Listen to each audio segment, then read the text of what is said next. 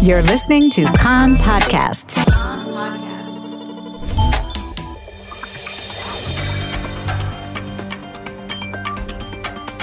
You are listening to the English language news of Kan, the Israeli Public Broadcasting Corporation.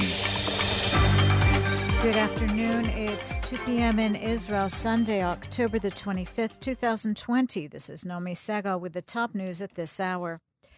The coronavirus cabinet is slated to convene to discuss, among other things, a framework for renewing classroom studies in lower grades, a matter over which there is still no agreement between the Education, Health, and Finance ministries.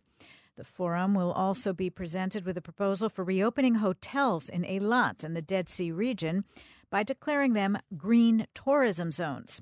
Measures would include requiring vacationers to present a negative coronavirus test carried out no more than 48 hours prior or proof of having recovered from COVID 19.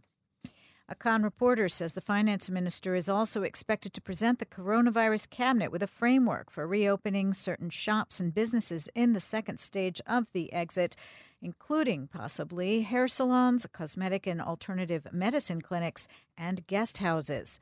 Shopping malls and large shopping centers would remain closed.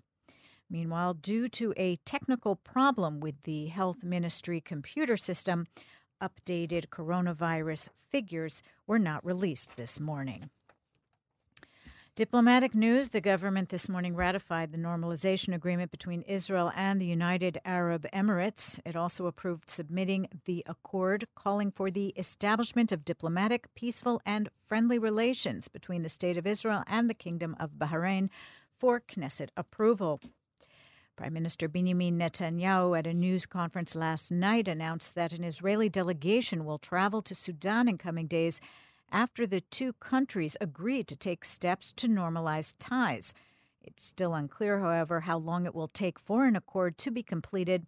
The military and civilian leaders of Sudan's transitional government have been divided over how fast and how far to go in establishing ties with Israel.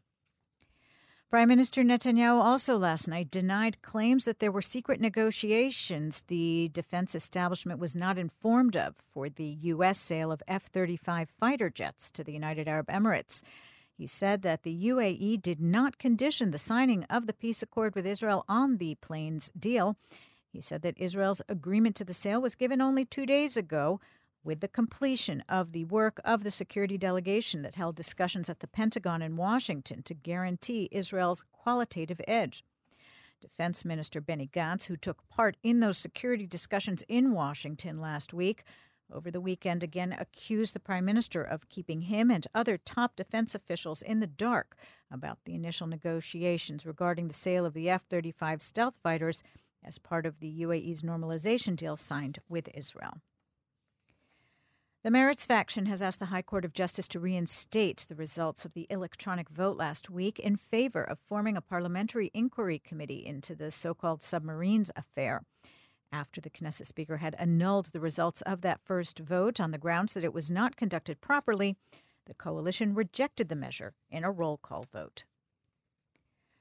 Thousands of people took part in the weekly demonstration opposite the Prime Minister's official residence in Jerusalem last night. Police arrested seven protesters whom they said caused disturbances and assaulted police officers.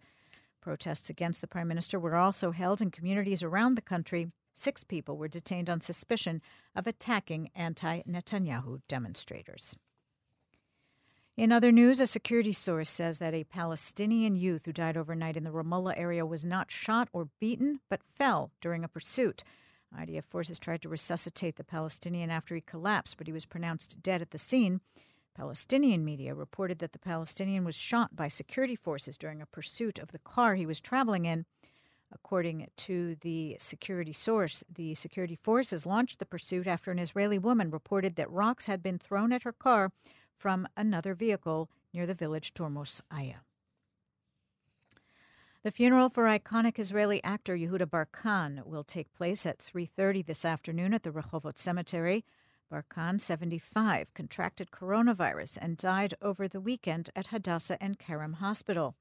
Due to coronavirus restrictions, the family asked that the public not attend the funeral.